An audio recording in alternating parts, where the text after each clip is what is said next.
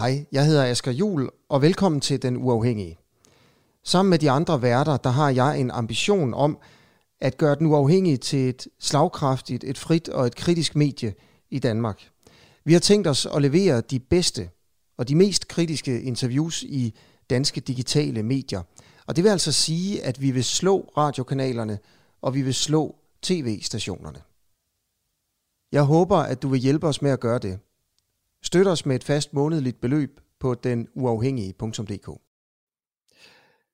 Velkommen til Den Uafhængige. Og man kan se, at øh, Bjørn Lomborg er med. Velkommen, Bjørn. Det er godt at være her. Tak for det. Øh, til jer, der kigger med, vil jeg bare lige sige, husk at stille spørgsmål øh, og, og like og, og del det her opslag, så, så hjælper I også, også os her på Den Uafhængige med at lave noget, noget bedre indhold. Bjørn Lomborg, hvorfor er der så mange, der holder sig for næsen, når øh, du kommer ind i, i den offentlige debat? Jeg er helt sikker på, at det er rigtigt. Der er mange, der er irriteret uh, over, at jeg er med i den offentlige debat, og jeg tror i meget høj grad, altså jeg tager det primært som en kompliment. Uh, jeg prøver at lave seriøse argumenter om, hvordan vi kan bruge vores penge og gøre en masse godt, i stedet for bare at gøre en lille smule godt. Hvordan vi kan løse rigtige problemer effektivt, i stedet for at bekymre os mest om at se ud, som om vi siger alle de rigtige ting. Og det er klart, at hvis jeg laver rigtig gode argumenter, så er jeg langt om mere irriterende over for de folk, der i virkeligheden primært uh, uh, prøver at markedsføre det, man kalder virtue signaling, altså I var jeg en god person i stedet for. Uh, jeg tror primært, at når folk bliver sure over det, så er det fordi, jeg laver nogle rigtig gode argumenter, og det samtidig irriterer folk, der argumenterer for, at vi skal spille pengene. Så jo mere du irriterer folk, og øh, jo mere folk siger, at du er at du er en belastning for debatten, jo mere tror du egentlig på, at det er rigtigt, det du siger. Altså, det, Nej, det er jo, altså, det, det er jo helt klart, man kunne også... Man kunne... aldrig nogensinde kommer til at lytte til, til, den, til, til, til den modsatte side så. Altså, man, kunne klar, altså, man kan klart bare være øh, irriterende og ikke gøre noget som helst positivt. Uh, jeg tror ikke, man kan tage det som et generelt signal, uh, at man gør noget godt, hvis man irriterer rigtig mange mennesker. Men jeg tror, det er det, der sker i meget af den debat, som jeg i hvert fald er involveret i. Jeg prøver at lave rigtige argumenter. Jeg arbejder med enormt mange af verdens førende økonomer. Uh, vi har prøvet at kigge på enormt mange forskellige politikker, både inden for klima og en lang række andre ting. Hvor kan du rent faktisk gøre mest godt med pengene. Uh, så jeg er ret sikker på, at det, jeg siger, er enormt vigtigt for, at vi rent faktisk er med til at gøre verden uh, uh, bedre. Og når jeg snakker med mange af de folk, som virkelig er, er, er sure på, at jeg er med i debatten, så er det jo ikke sådan, at de ikke synes, at vi skal prøve at gøre det mest muligt godt. Det, det synes de jo. De er jo gode mennesker. Så når de er irriteret over det, så oplever jeg virkelig, at de er irriteret over, at der er nogen, der kommer og stiller det der jamen er det nu det smarteste, vi kan gøre? Spørgsmål, som jeg godt forstår er enormt irriterende, når man nu har besluttet sig for, hvad sandheden og hvad det rigtige svar er. Hmm. Øhm, vi skal selvfølgelig snakke om din nye bog, der hedder Falsk Alarm. Øh, jeg har egentlig bare bestemt mig for, at jeg vil øh, spørge dig om, hvad, hvad der står i den. Og, og så høre på, hvad du har at sige til det. Men jeg vil gerne ja. lige dvæle med det her, øh, jeg lige starter med, Bjørn, hvis det er okay. Bare lige et par minutter. Øh, I avisen her for nylig, der kunne man læse, at du blev tidet ihjel i den offentlige debat i Danmark. Du blev den usynlige mand. Øh, jeg har været journalist både på DR på Radio 24 og øh, jeg har flere gange øh, interviewet dig, men jeg har endnu flere gange ligesom foreslået, at du skulle interviews. Og hver eneste gang, selvom det, om det lykkedes eller ikke lykkedes, så har det altid været en kamp med mine kolleger, mm. og en kamp bagefter med, med, med lytterne. Øh, især var det, var, det, var det svært på DR at få dig igennem. Altså så skulle man virkelig, man skulle, være ind, man skulle møde op om morgenen, og så skulle man bare tage en kamp. Ellers så fik man ikke Bjørn Lomborg på. Øh, hvordan oplever du selv det her? Jamen, jeg tror, der er noget rigtigt i det der. Jeg, jeg oplever i virkeligheden, at, at, at jeg, skriver, jeg skriver min månedlige uh, klumme i uh, en, uh, 30-40 viser rundt om hele kloden uh, med mange, mange millioner læsere. Uh, jeg synes jo, vi er rigtig dygtige til at få vores budskab ud på enormt mange kanaler. Vi har det her, den her snak, men jeg har enormt mange andre interviews også. Så jeg synes jo på en vis måde, at det er, uh, det er jo ikke sådan, at jeg bliver tiget ihjel. Men jeg tror også, du har helt ret i, at der er rigtig mange steder, hvor det ville have været helt oplagt at have den her stemme og den pointe, som jeg laver, nemlig er det her virkelig det bedste, vi kan gøre med vores penge, øh, har haft den med, og at man siger, nej, den skal vi sørge mig ikke have med, fordi så kommer man jo bare til at ødelægge hele det fine argument, vi har sat op. Uh, jeg var på, for nogle år tilbage på, på Cuba, uh, og, uh, og jeg læste i guidebogen, at der uh, i Cuba, uh, der har de sådan nogle debatprogrammer, hvor de inviterer tre-fem folk ind, der mener præcis det samme. Uh, og det hedder Cuba Vision, øh, deres, øh, deres debatprogrammer. Og, og ja, ja, ja, at der er samtidig en tilbøjelighed til, at mange af vores øh, snakprogrammer i virkeligheden bliver sådan lidt vision at man inviterer en masse forskellige folk ind, men de alle sammen mener nogenlunde det samme. Og det er jo der, hvor, hvor, hvor det vil både være enormt irriterende, hvis der kom sådan en Bjørn Lomborg ind og snakkede om noget helt andet, nemlig sagde, bruger vi virkelig øh, pengene rigtigt, fokuserer vi på det rigtige problem, er det her noget, der rent faktisk kan løse de problemer, vi snakker om. Øh, og, og derfor kan jeg også godt forestille mig, at der er mange, der, der, der har fortalt, ej, ham skal vi ikke ind til det her program. Men, men jeg, kender, jeg kender kun den problematik med dig. Jeg kan ikke nævne en anden ja. øh, øh, ekspert, eller sådan, øh, professor, eller, eller hvad du er, en mand fra, fra den akademiske verden, som på den måde er betændt, som du er, som du er betændt øh, blandt øh, mange meningsdannere og blandt øh, rigtig mange af mine kolleger. Hvor tit bliver du interviewet i danske medier? Nu er du dansker, så man kunne godt forestille sig, at du vil være mere i danske medier end i udenlandske medier. Det ville på en eller anden måde være naturligt, selvom øh, du er sådan øh, fløjet fra redden, også sådan fysisk og bor i udlandet. Øh, hvor tit bliver du interviewet til, til danske medier? Hvor, hvor tit bliver du ringet op? Nej, det er relativt sjældent.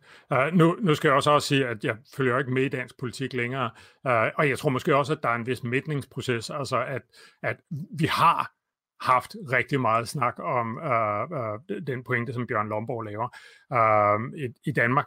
Men, men ja, ja, altså der, der er ingen tvivl om, at der er mange uh, der gerne så, at, uh, at det der Bjørn Lomborg bare kunne holde op. Altså det kan man også se, når man, når man deltager i Twitter. Der er rigtig mange, der bare siger, ej, nu må vi holde op med at, at, at snakke mere om Bjørn Lomborg. Uh, at, ja. at løsningen på mange måder bare er at sige, uh, i stedet for at have et godt argument imod det, som Bjørn Lomborg siger, mm, så siger vi bare, nu lytter vi ikke længere til ham, og så slipper vi for at have uh, den hovedpine.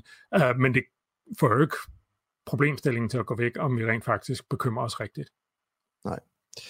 Uh, okay, Bjørn Lomborg, det var bare det. Jeg vil bare lige, uh, lige høre, hvad du egentlig selv tænker om det her.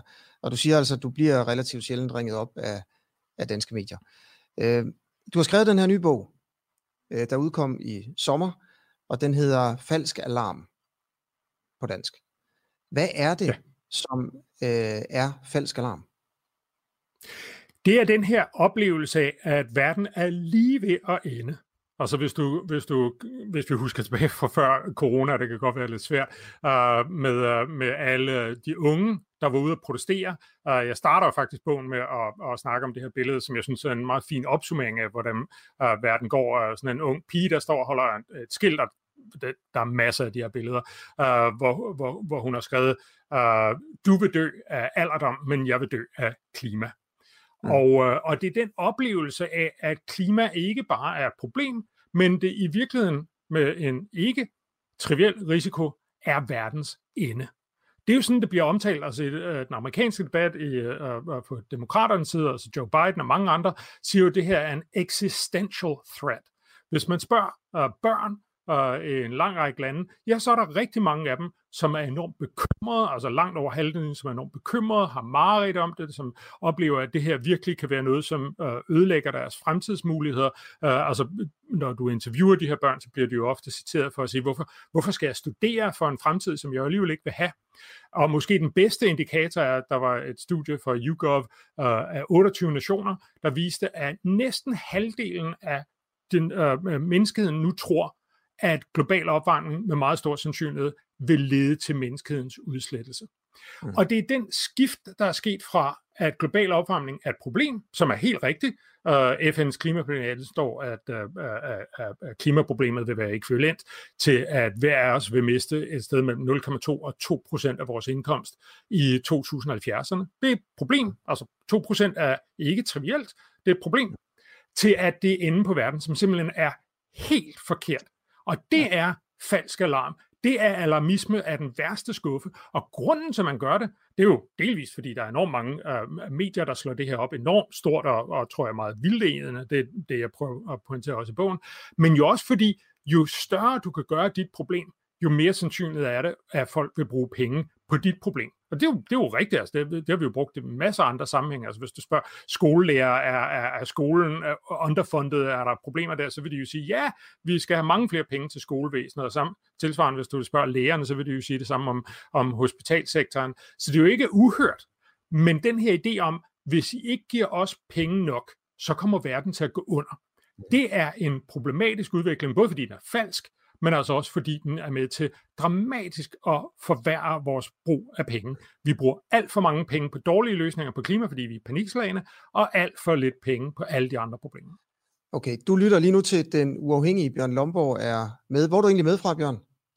Jeg sidder over i Sydsverige lige nu, og jeg bor i Prag, men min kæreste bor her, og vi blev ligesom nødt til at beslutte os for, hvor vi vil være henne, når, når pandemien satte ind. Yes. Okay, øhm, I kan selvfølgelig, jer der kigger med nu her, skrive en kommentar. Jeg, jeg tager det første spørgsmål til Bjørn Lomborg lige efter det her spørgsmål. Jeg får bare lyst til at, at spørge dig, Bjørn, nu når du selv snakker om, hvor galt det går, og du siger, at, at sådan ligesom det, billedet i debatten er, at det går mere galt, end det i virkeligheden gør. Hvor, hvad er det værste, der kan ske, Bjørn Lomborg, med klimaet? Altså med, med de konsekvenser, de negative konsekvenser ved klimaforandringerne. Det værste, der kan ske, ifølge dig, hvis vi ikke formår at løse problemet? Ja, jeg tror, jeg tror, det er et meget farligt spørgsmål at stille. Hvad er det værste, der kan ske? Fordi øh, hvis, hvis alt, hvad du behøver, er en ikke nul sandsynlighed, så er det værste, der kan ske ved en hvilken som helst politik, et hvilket som helst sted, at vi alle sammen dør. Uh, altså, der, der er jo ingen, altså, uh, uh, der, der er jo en ikke nul sandsynlighed for, at alt leder til. Ja, altså, der, der realistisk, Ja, altså realistisk. Ja. Man har, jeg, jeg kommer til at tænke på en svensk professor nu, når der er i Sverige, undskyld, jeg afbryder Bjørn, ikke? Ja. Øh, som, som var bekymret for coronaen. Og her i foråret, der havde man jo lidt sådan de samme diskussioner, hvor galt kan det gå? Så man er nødt til at, at, at snakke om worst case scenarier. Det skal selvfølgelig være realistisk. Han var polarforsker, han hed Bjørn Olsen, han var oppe på, jeg tror det var Uppsala Universitet, og han sagde, altså, når de, han rejste rundt i Arktis også, så sagde han, hope for the best, prepare for the worst. Hvad er det værd? Altså igen, det jeg kigger på, og det som klimaøkonomien kigger, øh, økonomien kigger på, det er, hvad er de rimelige worst case scenarier, så for eksempel at vi får en, en vandstandsstigning på en meter uh, i slutningen af århundredet, og det indikerer, af omkostningen ved global opvarmning, og vi også indregner de ekstra risici, som, som vi ikke har modelleret, at omkostningen vil være på omkring 3,6 procent af BNP i slutningen af 100.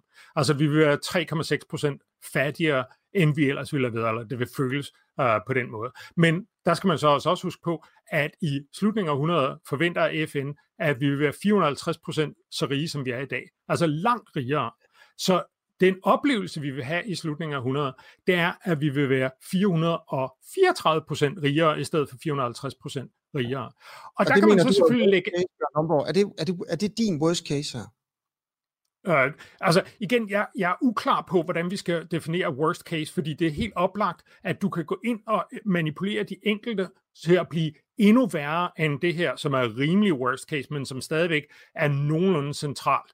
Øh, og du kan få det til at være, at det, det måske er øh, i stedet for øh, øh, 434, at det så måske kun er 400, at vi kun er 400 procent så rige, mm. som vi er i dag.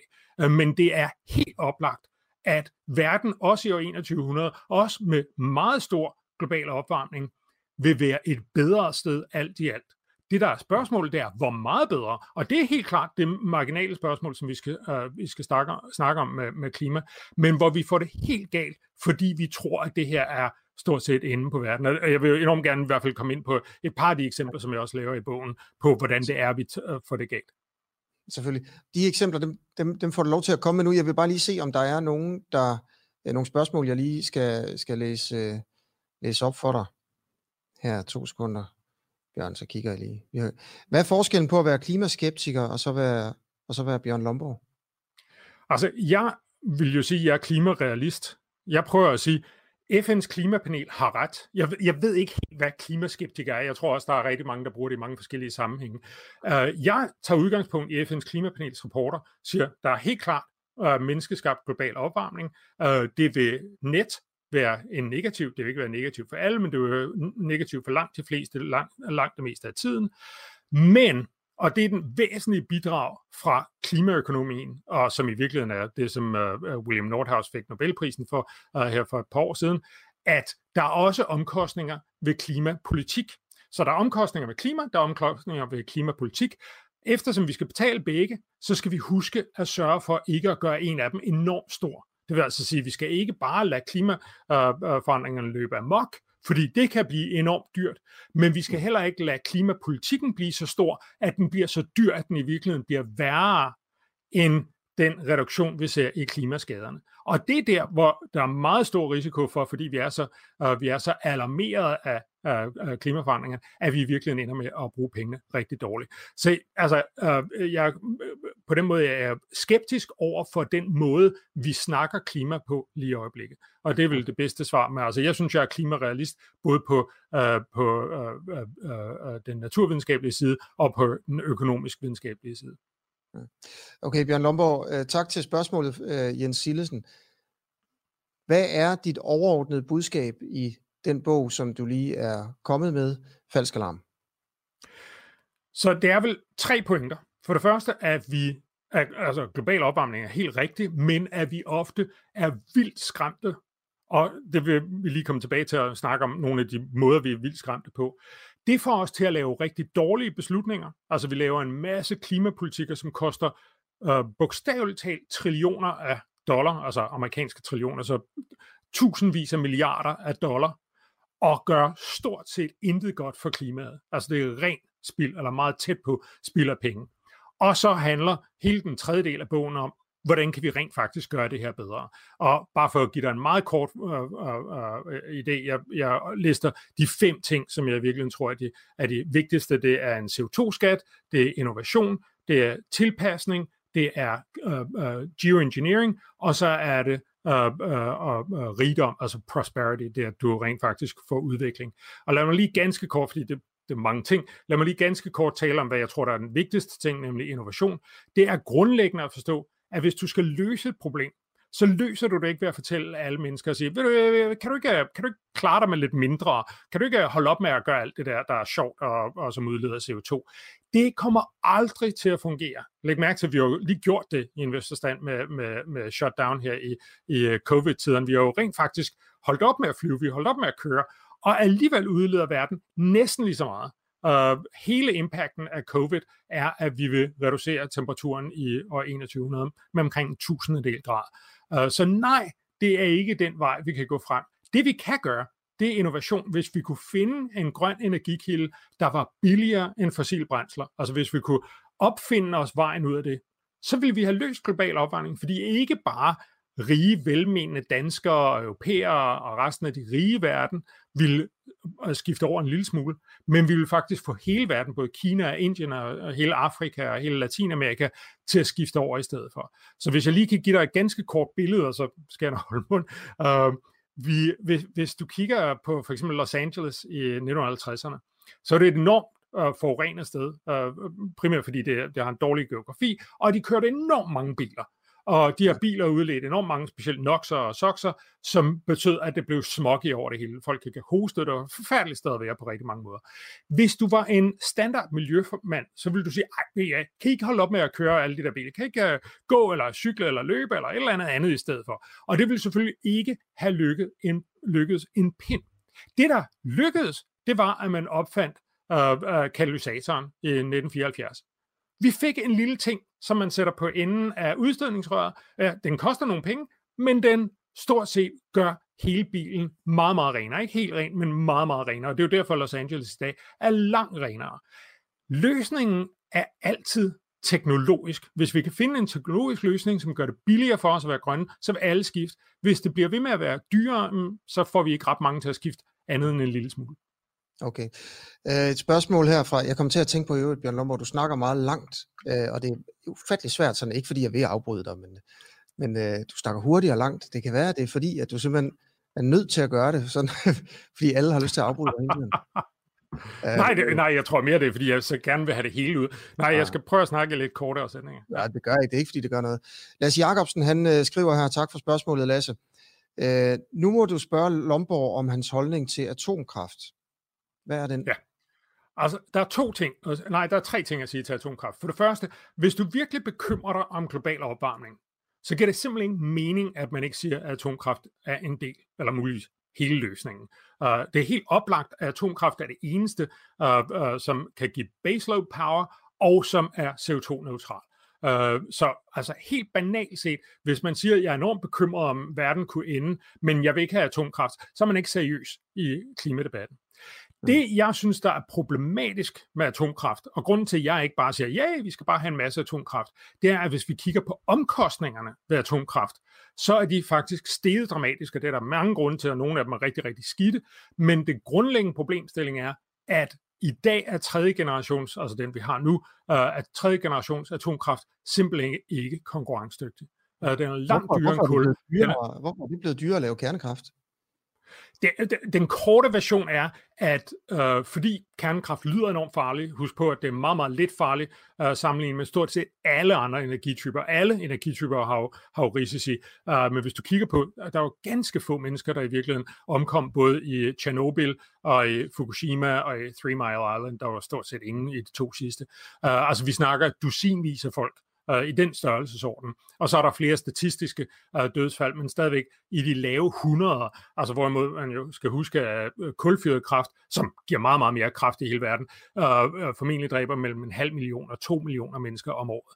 Altså så det er langt, langt større problemer, vi er op imod. Så atomkraft er ikke usikkert, men fordi man var så bange for det, også fordi det har deler ord med atomvåben, øh, så har man stillet enormt stærke sikkerhedskrav op for, øh, for atomkraft. Og det betyder, at det er nu blevet enormt dyrt at lave atomkraft. Uh, vi laver de her one-off uh, kunstværker, som skal igennem enormt mange regler, enormt mange autorisationer, og det betyder, at strømmen bliver fantastisk dyr. Uh, man kunne argumentere for, at jamen, vi skal bare lade være med at have så mange reguleringer. Jeg tror simpelthen ikke, at det har nogen gang på jord. Altså, det, du kan ikke få folk til at sige, at vi skal have mindre og sikker uh, atomkraft. Og derfor er løsningen, hvis vi skal have atomkraft, at få fjerde generation atomkraft til at blive meget billigere og meget sikrere. Mm. Det er der gode argumenter for, altså Bill Gates og mange andre investerer i det her, og der er god grund til at tro, i hvert fald teoretisk, at det kunne blive en af de ting, som rent faktisk kan power det 21. århundrede. Det håber mm. jeg meget. Uh, men vi venter altså stadigvæk på det, og det er derfor, jeg siger, at det er en af de mange ting, som vi skal investere vores forsknings- og udviklingspenge på. For det vil gøre en utrolig stor forskel, hvis vi kunne få uh, fjerde generations uh, atomkraft, som både er billig, som er sikker, og som rent faktisk kan fungere alle steder, altså man bare kan uh, distribuere nærmest som Lego-klodser, så vil vi have en lang, lang bedre mulighed for at takle global opvarmning. Mm. Nikolaj Hågård øh, har også et spørgsmål til dig, Lomborg. Tror du, det vil være realistisk med fusionsenergi som den primære kilde i fremtiden? Jeg øh, kan ikke høre noget, hvilket bekymrer mig en lille smule. Jeg kan, okay, jeg kan i hvert fald øh, jeg kan se Nikolaj Hårgaard og tror Lomborg, at det vil være realistisk med fusionsenergi som en primær kilde i fremtiden uh, 2040 udover. Uh, igen, jeg er ikke en teknolog, uh, så jeg ved ikke, om det er realistisk. Det er jo helt oplagt, at det føles som, at det her kunne være en af fremtidens energikilder, altså hen over hundredvis af år. Uh, det føles underligt, hvis det ikke ville blive det. Uh, men det, der er mit spørgsmål, det er jo, er det her omkostningseffektivt nu og hen over de næste 20-30 år? Uh, vi har jo altid fået at vide, at det rigtig snart vil være omkostnings uh, uh, uh, competitive. Uh, altså uh, sådan standardvitsen er jo, at det er uh, det har, uh, vil blive omkostningseffektivt om 20 år, og det er altid 20 år ude i fremtiden. Uh, men altså, det er jo helt klart en af de ting, som vi skal investere i. Så jeg siger jo, at vi skal investere i øh, grøn energi, altså sol og vind. Uh, vi skal prøve at lave anden generation biobrændsel. Vi skal sørge for at kigge på uh, uh, batterier. Det er helt afgørende, hvis vi skal kunne få uh, sol og vind til at fungere i et større, større system. Og vi skal sørge for at innovere alle de her priser ned, sådan at de rent faktisk er kompetitive, eller kan udkom- uh, uh, udkonkurrere uh, fossile brændsler. Derudover skal vi selvfølgelig kigge på både fusions- og fissionsenergi, altså både på uh, øh, øh, fusion, som du spørger om, og almindelig atomkraft, uh, hvis, du, hvis du vil. Og så er der en lang, lang række andre idéer. Altså, der er jo helt oplagt uh, carbon capture, som er svært at kommercialisere, men hvis vi kunne gøre det, så ville det være fantastisk uh, at kunne gøre det her langt, langt billigere. Altså hvis vi Lige i øjeblikket øh, koster carbon capture måske 100 dollar per ton. Øh, det betyder, at det er helt urealistisk at forestille sig, at man kunne få hele verden øh, til at betale nok, fordi det vil koste i størrelsesordenen en tredjedel af verdens BNP. Det kommer vi ikke til at gøre. Men hvis vi kunne få det ned på 5 dollar, øh, ja, så vil det stadigvæk koste omkring, hvad EU bruger på klimapolitik hver år. Men det er jo ikke umuligt at forestille sig. Altså EU kunne bare betale det i stedet for på carbon capture. Så kunne vi køre ud, som vi gør lige nu, og have ingen CO2-udledninger. Det kunne være en fantastisk verden, fordi vi både vil spare utrolig meget ved omstillingen, men vi vil altså samtidig også rent faktisk have nul CO2-udslip. Så der er mange forskellige måder, man kan gøre det her på. Jeg ynder også at, at pointere Craig Venter, øh, ham der opfandt øh, øh, eller ham der øh, cracked the human gene øh, tilbage i 2000. Øh, han øh, arbejder på at lave en alge, som kan producere olie ud på oceanets overflade. Uh, så man simpelthen spreder den her ud over uh, oceanet. Uh, den opsamler sollys og CO2, laver olie, så kan vi køre olien i vores uh, biler og alle mulige andre steder, og fordi de lige har optaget CO2'en ude på uh, oceanets overflade, ja, så er den CO2-neutral. Altså igen, vi kan bevare hele vores infrastruktur, men vi kan blive CO2-neutral. Igen, det kan ikke, slet ikke betale sig lige nu, men måske kunne forskning gøre det muligt. Så ideen er simpelthen bare at sige, hvad skal vi gøre? Ja, vi skal investere i alle de her forskellige teknologier. Og nogle af dem vil så kunne understøtte øh, resten af 100. Nogle af dem vil blive omkostningseffektive. De fleste af dem vil ikke, men det er helt fint. Det er jo det, øh, forskning og udvikling handler om. Øhm, øh, uh, Asger siger, at jeg simpelthen bare skal svare øh, på det næste spørgsmål. Og jeg må meget undskylde, jeg ved ikke, hvad der er, der er sket med teknologien. Øh, men øh, nu prøver jeg i hvert fald at køre videre med, hvad er det, vi gør forkert her i Danmark? Der er vel to ting, man gør forkert i Danmark. Den ene er, at vi tror, at det her handler om, at vi skal skære. Det føles lidt som om, jamen hvis nu Danmark går foran og skærer rigtig meget, så kan vi både være moralsk overlegen, altså virkelig virke, vise, at vi har gjort noget, og også være med til at inspirere alle andre til at gå videre og, og, og skære endnu mere. For det første, så gør Danmark jo absolut ingen forskel. Altså, jeg pointerede i øh, en kronik i Berlingske sidste år, at hvis Danmark gennemfører deres 70% reduktion, så vil det komme til at koste over 800 milliarder kroner. Men nettoeffekten vil være, at vi vil reducere udledninger, øh, øh, eller øh, vi vil reducere udledninger så meget, at temperaturen i slutningen af 100 vil blive reduceret med en 10.000 del grad. Altså, vi vil gøre ingen godt for 800 milliarder kroner. Og der skal man jo huske på, det er jo ikke med til at inspirere andre og sige, at vi kan bruge helt vildt mange penge rigtig dårligt. Altså det gør ikke andre mennesker inspireret, det gør ikke andre nationer til at sige, wow, det vil vi sørge også gøre. Uh, man kan sige på mange måder, det er jo det Tyskland også har gjort med deres energivente. De har brugt i størrelsesorden 500 milliarder euro på at reducere deres udledning. Ganske, ganske lidt. Så igen, det vi skal gøre i Danmark, det er jo at investere meget mere i forskning og udvikling. Og det gør vi desværre ikke. Det gør faktisk næsten ingen af de rige lande. Så i stedet for, så skal vi altså fokusere på, hvordan kan vi bruge penge effektivt, i stedet for bare at gøre det her, der får os til at føles moralsk overlevende. Um, og så beder uh, Asger mig, og, og igen, jeg må bare sige rigtig undskyld, at jeg ikke kunne få teknologien til helt at virke, uh, men jeg bare lige skal sige tak. Uh, uh, uh, jeg skal uh, uh, også give et godt råd til lytterne, uh, og jeg vil virkelig tillade mig at give to gode råd. En af pointerne i bogen, det er, at uh, you, det er en af kapitlerne, you can't solve global warming. At vi skal holde op med at tro, at det her handler om, at du og jeg skal blive vegetarer, eller vi skal køre lidt mindre osv. Det er alt sammen fint, at man skal endelig gøre det, jo vegetar selv, men man skal lade være med at tro, at det er det, der løser klima problemet, øh, som en af øh, rådgiverne til det britiske klimaministerium uh, sagde, if we all do a little, we'll achieve a little. Det er ikke ret svært, så det handler ikke om, at I hver især, eller vi alle sammen, skal gøre en lille smule.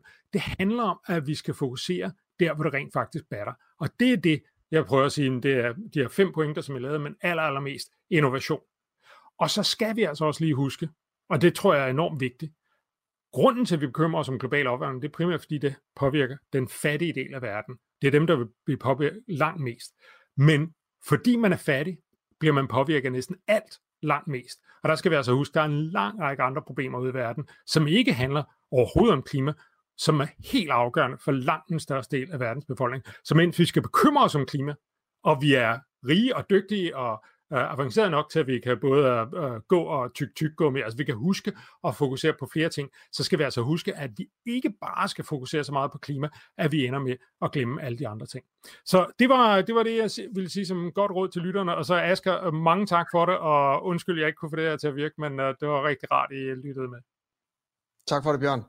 Du er den eneste, der ikke kan høre mig nu, men uh, tusind tak, fordi at du var med. Så tager vi os lige Bjørn væk, så vil jeg bare sige til jer, der så med til til den bidre ende her. Tusind tak for det. Fantastisk. Tak for spørgsmålene. Jeg tror, at jeg her efter, øh, efter jeg er logget af, vil skrive til Lomborg og prøve at se, om jeg kunne give ham skylden for det her tekniske forlis, og så høre, om han til gengæld vil gå ind og svare på jeres kommentarer i, i tråden. Jeg ved ikke, om han vil, men, men det tænker jeg måske kunne være en lille plan. Ja, hvad, hvad er der egentlig mere øh, at, at sige her, andet end at øh, jeg bare gerne, øh, jeg er glad for hver eneste like, jeg er glad for hver eneste deling. Vi har jo at gøre her med et medie, den uafhængige, hvor øh, det er mig og nogle andre værter, og så et hold bagved, der alle sammen øh, knokler rimelig meget ved siden af vores almindelige job, for at skabe et medie.